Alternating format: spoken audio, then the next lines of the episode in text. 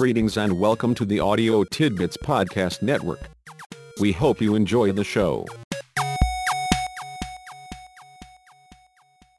I'm still finding the Prompts app on my iPhone pretty interesting.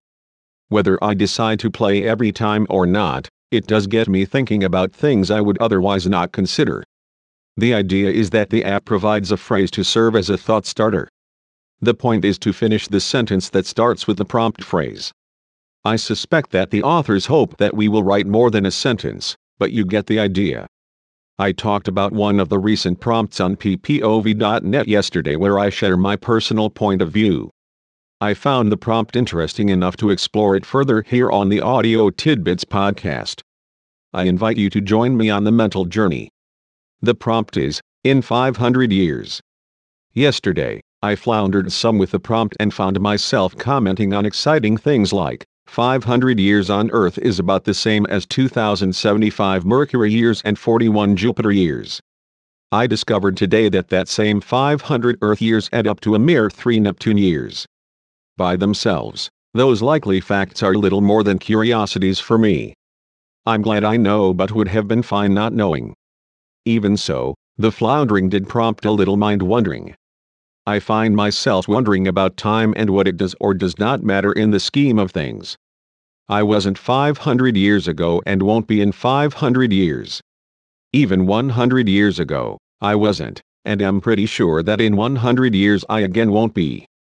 I don't know how many years of being there is for me as does no one else. What I'm wondering is how much that matters in the scheme of things. I studied philosophy as an undergraduate so well know that it would be easy to drift into ivory tower mode and start down rabbit holes that have no bottom. They all eventually find us speculating about the nature of the universe. Sure, they variously focus on this or that aspect of the universe but end up focusing on it they do.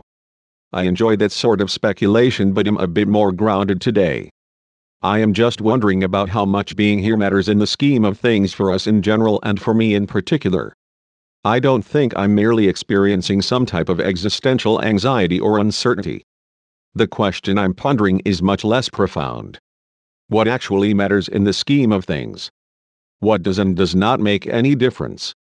I'm sure that there are things on a big scale that matter, things that have the potential to shift the trajectory of humankind.